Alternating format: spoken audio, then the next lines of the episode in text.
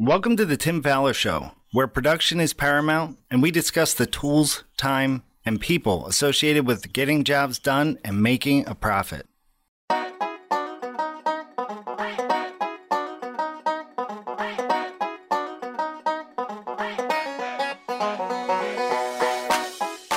On today's episode of The Tim Fowler Show, we will be having an introduction to lean in production with the help of special guest Doug Howard of Remodeler's Advantage.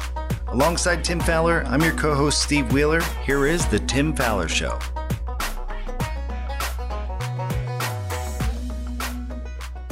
Hi everyone, I'm Tim Fowler, and thank you for turning in the, tuning in to the Tim Fowler Show. Just want to say thanks to everybody who has sent in ideas uh, for the podcast. It's uh, very helpful, and keep sending them. If you have one, send it in to tim at remodelersadvantage.com. So today we're talking about lean in remodeling. Now, it's L E A N which I understand really doesn't stand for anything specific. And so, me being me, I kind of feel like it has to. So, here's what I think it means leverage efficient actions now. Essentially, it's the way we encapsulate all the things we're trying to do to make companies more efficient, or perhaps we're even talking about just incremental improvement. Our guest today has helped governmental organizations, believe it or not, and some private industries to actually implement lean and become more efficient. And so, after he joined us at Remodelers Advantage, he's been helping remodeling companies see how all the aspects of lean can really help them. Some of the concepts that are part of lean just jump out at you when you think of remodeling production. For example, one of the concepts is the eight wastes, which we'll talk about in some detail. But there's two of them that just are obvious to all of us in production defects and waiting. You know, it's like time lost and defects going back and fixing them. But there are others that are more subtle. And I think the great thing about them is that they make you dig in a little bit. It's not just that obvious top of mind thing that hits you but it's that the subtle things that you have to dig in. And when you find those things, then you can really start getting rid of some of those hidden inefficiencies. One of the other things that I love about this lean model is just how down to earth it is.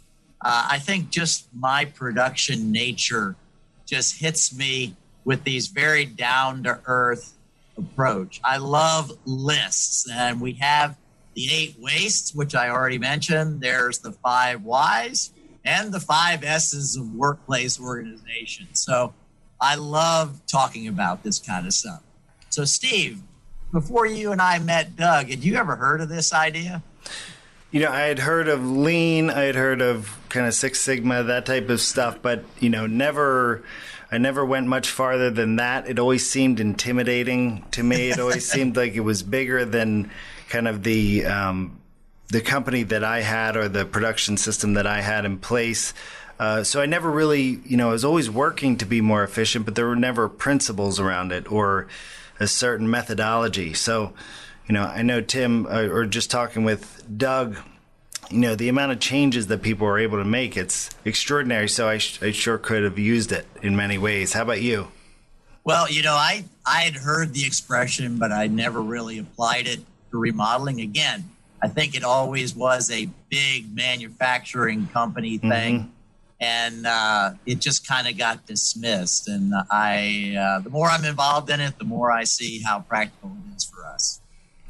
Let's go ahead and introduce Doug. Doug Howard is the Director of Consulting for Remodelers Advantage, having joined the team in 2017.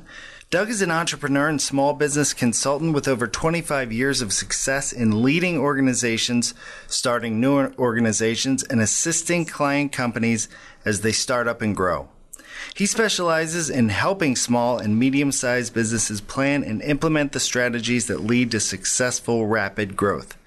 Today, he's working with remodelers across the country in areas such as budgeting, cash flow growth, process improvement, profit enhancement, and succession planning. Welcome to the show, Doug. Thanks, Steve. It's great to be here. So some of you will recognize that uh, Doug was on us a while on with us a while back talking about cash flow. And so we thought we'd drag him back in here and, and get him talking about some of the other things that he's real keen on.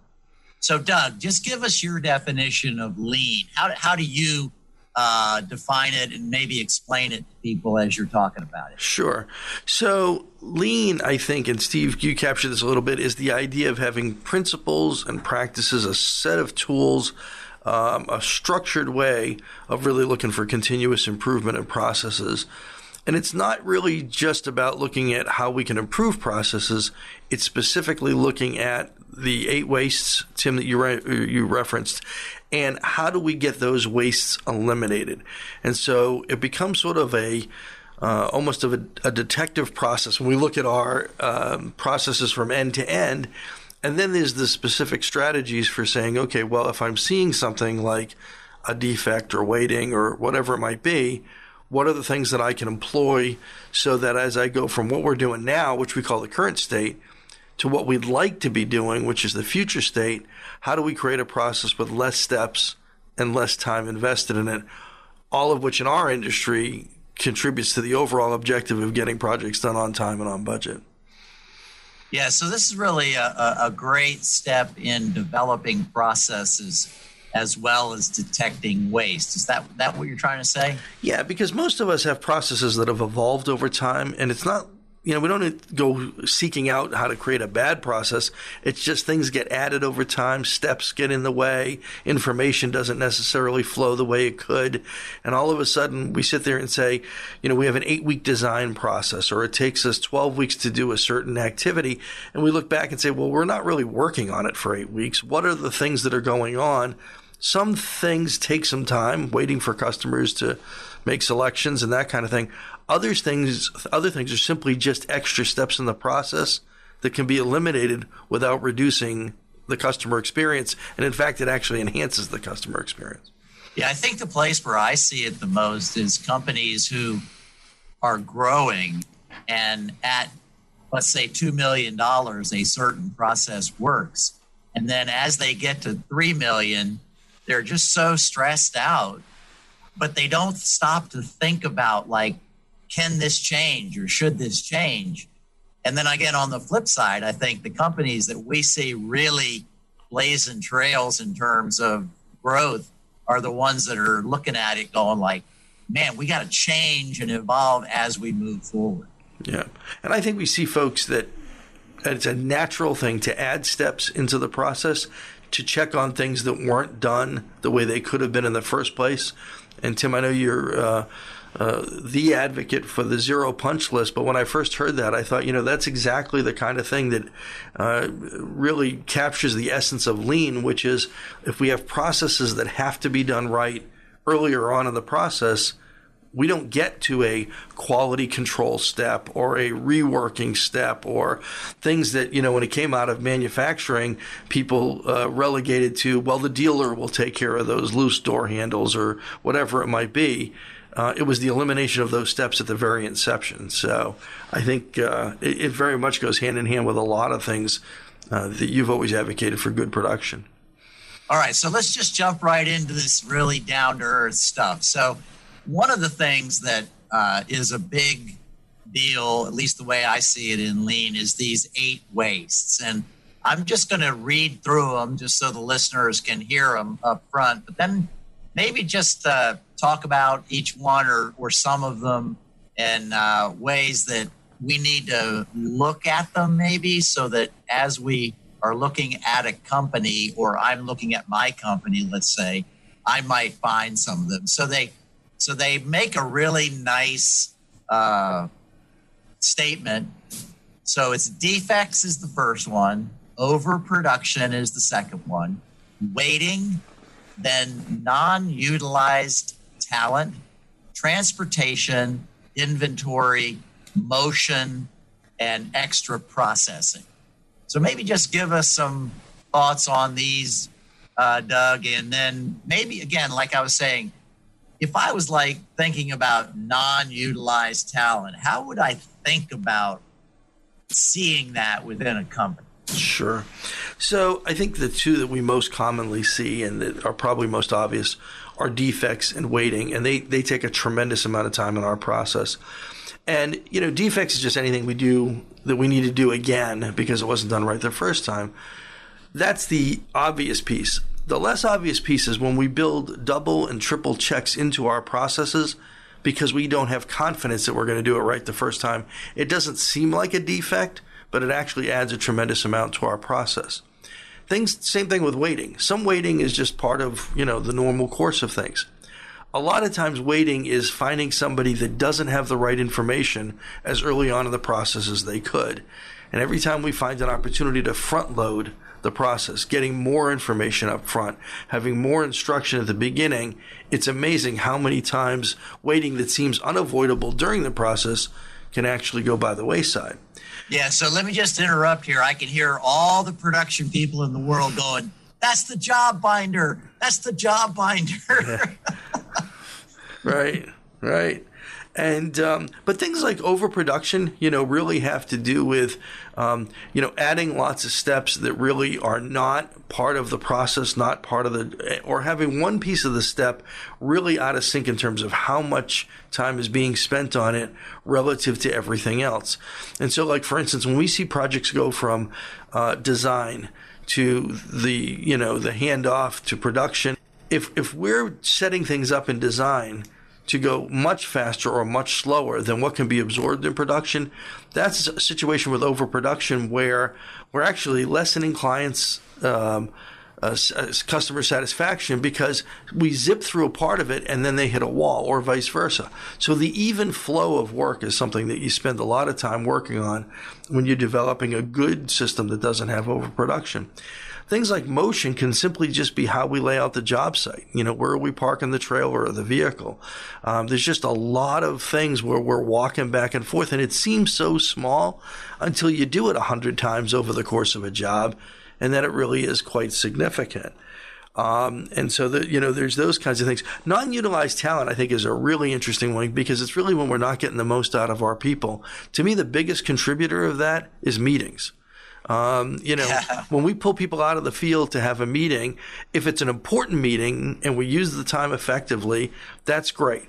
But a lot of times we have the same meeting over and over because we don't really have clear action steps.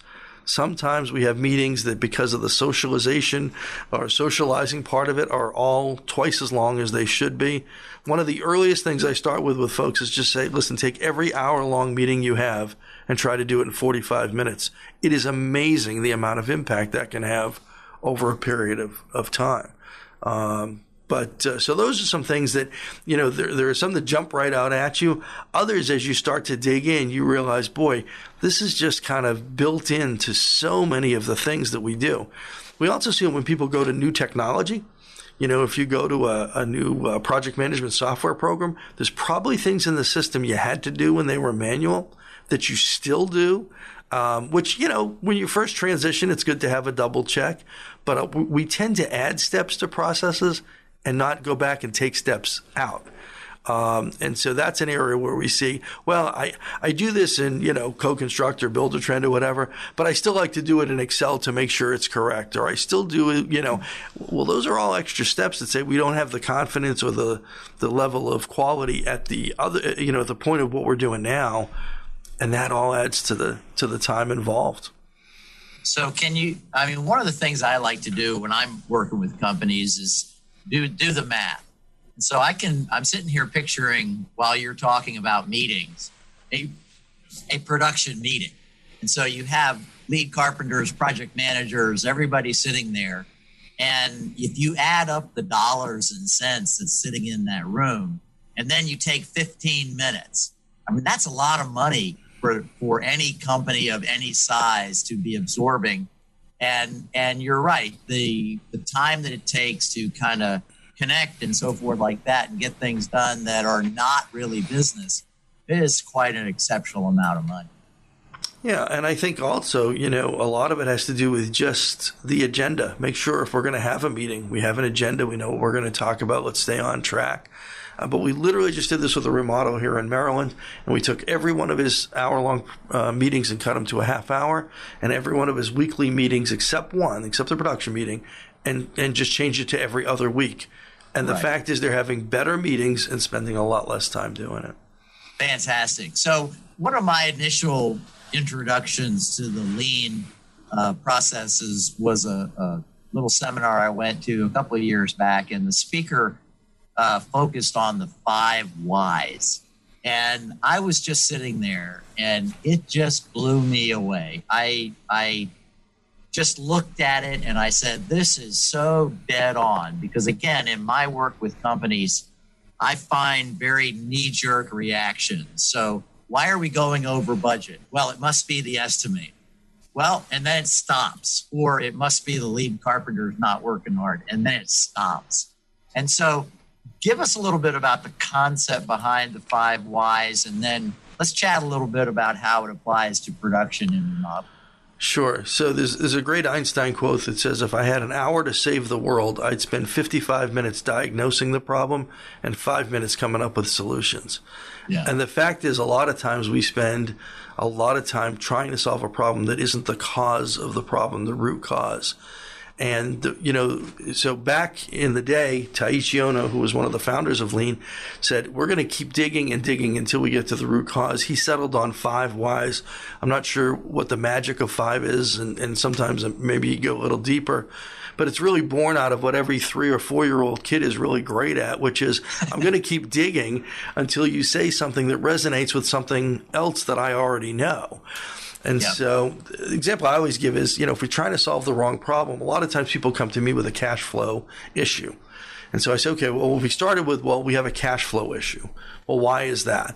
Well, we didn't get the check from Mr. Smith. Okay, well, maybe we need to just go harass Mr. Smith or, you know, look at our draw schedule or all those things, right? Well, why didn't we get the check from Mr. Smith? Well, the inspection didn't get completed, get completed for that phase of the work. Okay, well, maybe it's the issue of how we're scheduling inspections or the jurisdictions are overloaded with work right now or whatever. Okay, is that the issue? Well, why didn't we get the inspection? Well, the work didn't get done for a certain phase. Okay, well, now I've got to talk to the, the trades, right? Why are we not getting this thing done on time or where we thought we would? Well, why, why did that happen? Well, the right material wasn't shipped from the supplier. Okay, well, now we're focused on the supplier when in fact we get to the next why, which is why didn't we get the right material? And it's because there was a change somewhere along the way that didn't get into our system internally or communicated to the right people. We could spend hours solving the question of Mr. Smith's financial worthiness, how we schedule inspections, how we go through the process of, you know, choosing our, our subcontractors, uh, ordering materials, all to find out it's a communications issue in house. And the nice thing about it is when you find a root cause to a problem and you truly solve it, A, the problem doesn't come back, but B, you almost always solve another problem related to that root cause.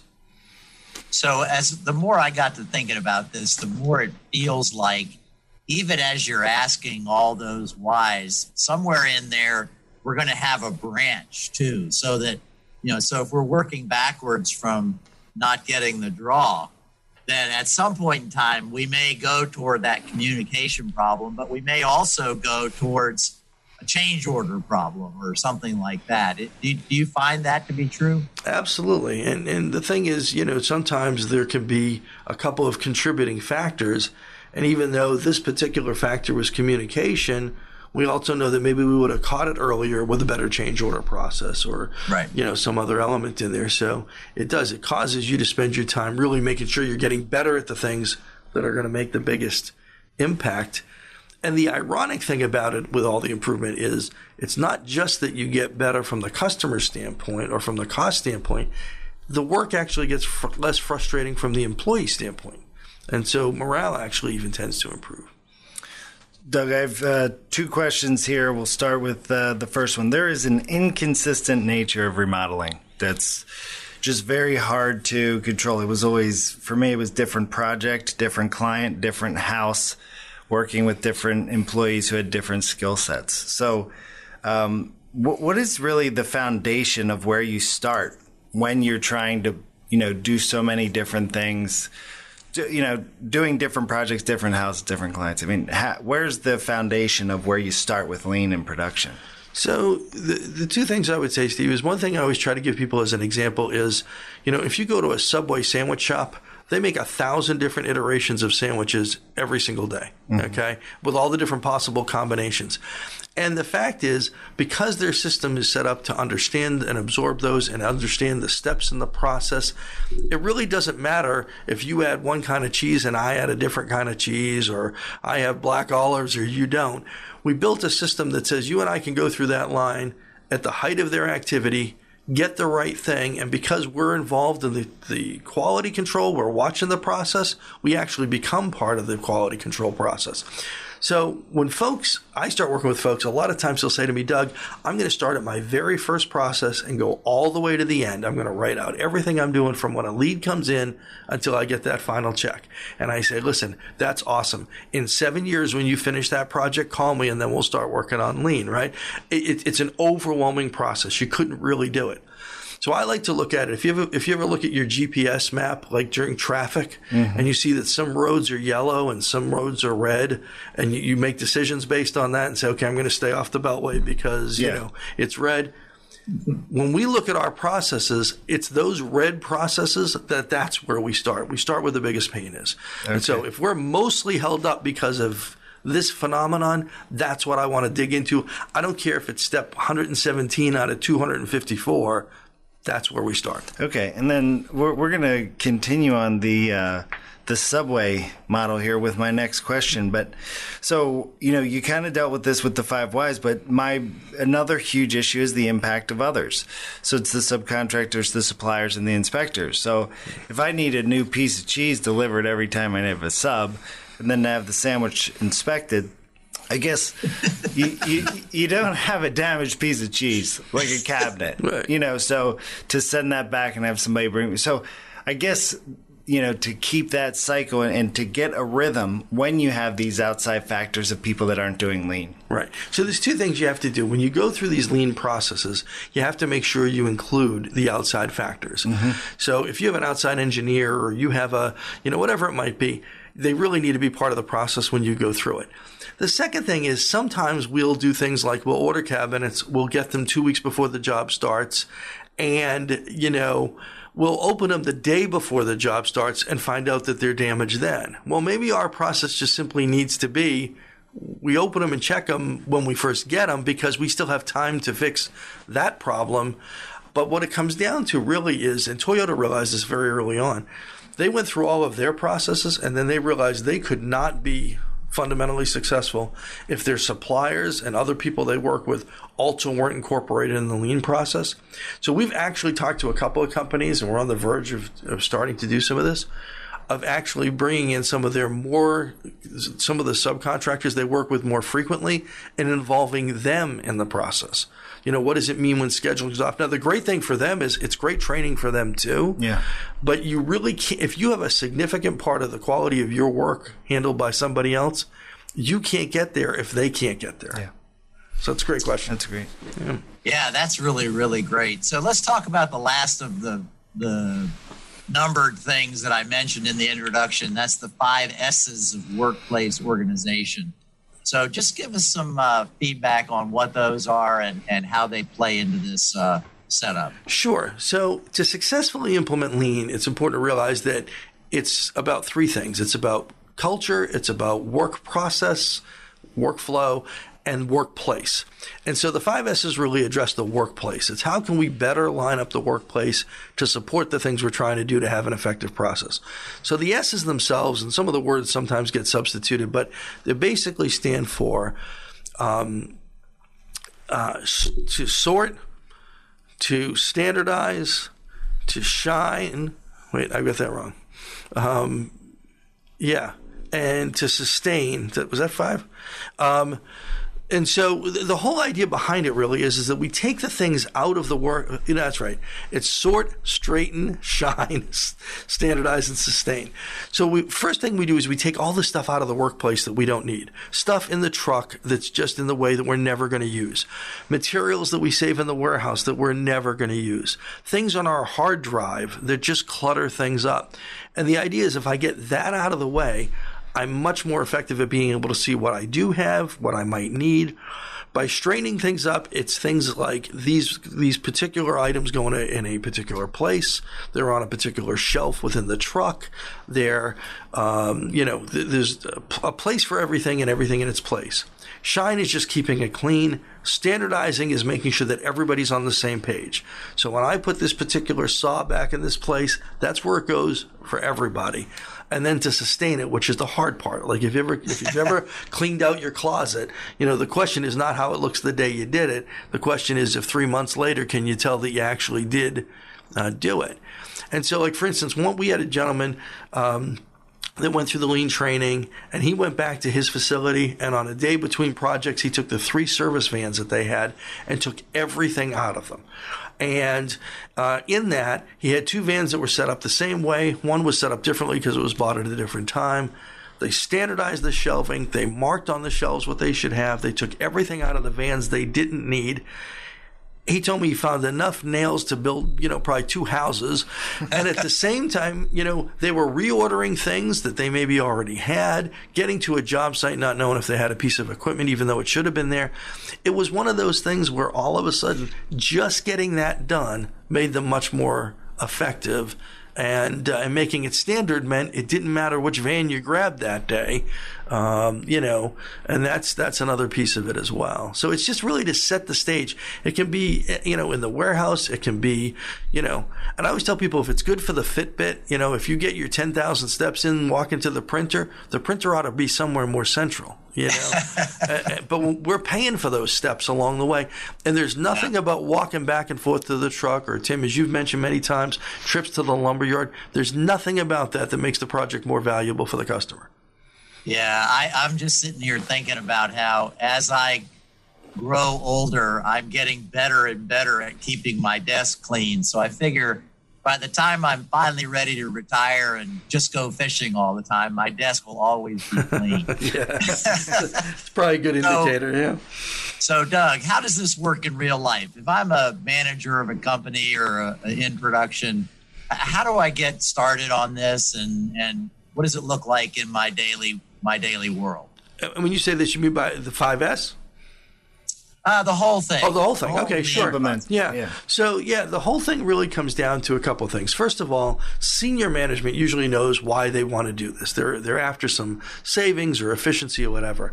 A big part of it is getting folks on board very quickly uh, and making sure that we give them some sort of training. If you only have a couple of people involved, people are asking more questions about things than they are getting supportive of it. So you want to just lay out what is the purpose, what are we doing? I know one of the things we love to do with folks is when they go through any sort of training or consulting is give them the slides to work with their folks. Like just this is how to have a staff meeting about lean. The second thing really is to make sure you pick something very small to start with. The big mistake people make is they take on a project that's way too big and they get lost in the shuffle. So we say, you know what? If it's 5S, let's clean out a closet. If we're going to talk about, you know, uh, actually improving a process, maybe it's how we intake a lead, but it's something where we have very measurable steps. We know what's going on right now and we can get an early success. And then when we get that success, we start to build some of those skills, some enthusiasm for it, measure some progress. Then we get into that, well, what are the biggest projects that we really need to tackle and how do we get people involved? And so, you know, it's it's like anything else. People, I hear people all the time say, "Oh, I did lean," you know, or I went to that seminar, I read that book. It's like that's like when I say, like, I drove by the gym. I don't understand why I don't look better than I do, right? Or even if I go to the gym a few times, why don't I look better than I do?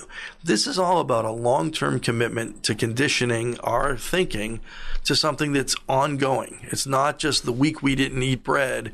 It's the ongoing way we're thinking about how we do those things. So people got to be in, in for the long haul if they really want to see the benefits of it. The amazing thing is when those benefits start to take hold, they end up so much further down the road. especially as it relates to competitors and things like that, it's very hard to catch up. You take someone that's truly lean and the way they do things. You know, you look at the way Toyota builds a car or Southwest Airlines turns around a flight. Um, it, gets to the point where it's so ingrained in what they do, it's hard for competitors to compete. And really, what that says on the production side and on the profit side is, you know, we end up being able to maintain a strong margin and still be competitive when we're out competing for work. And that's really, I think, where everybody wants to be.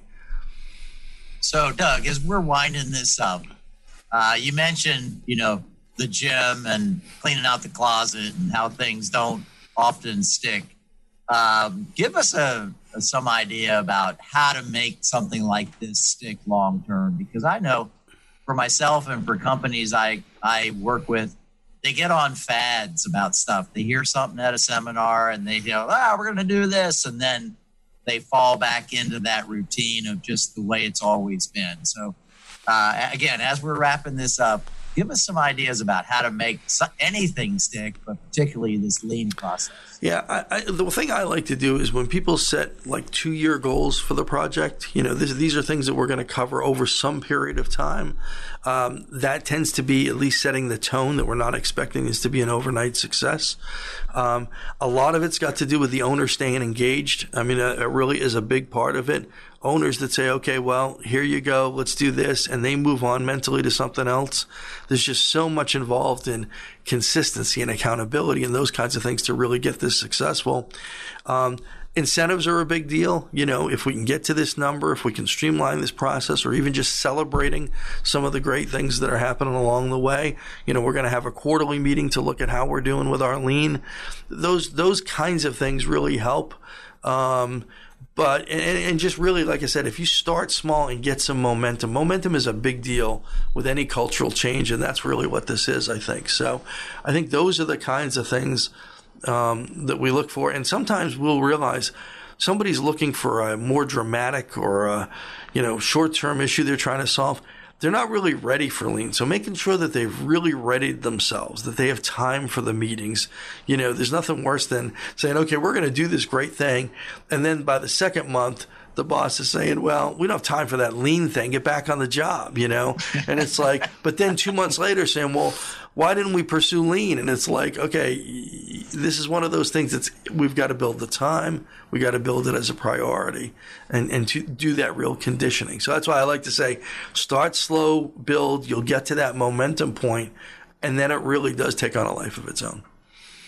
This has really been fantastic. I've learned a lot. I hope listeners have as well. Thank you so much, Doug. Yeah, and and Doug, where can uh, if people have questions or want to know more about Lean, where can they reach you? Um, they can reach me through the Remodelers Advantage website. Um, my email is doug at remodelersadvantage.com, or we actually have a new site for uh, called leanremodeling.com, which we're going to be populating with a lot more of this kind of information. Cool. Well, thank you again. This is your second time on. I know we'll have you on again because I think there's a lot more to talk about with lean. So thank you. Thank you. Okay, Tim, that was fantastic. And another awesome episode with Doug.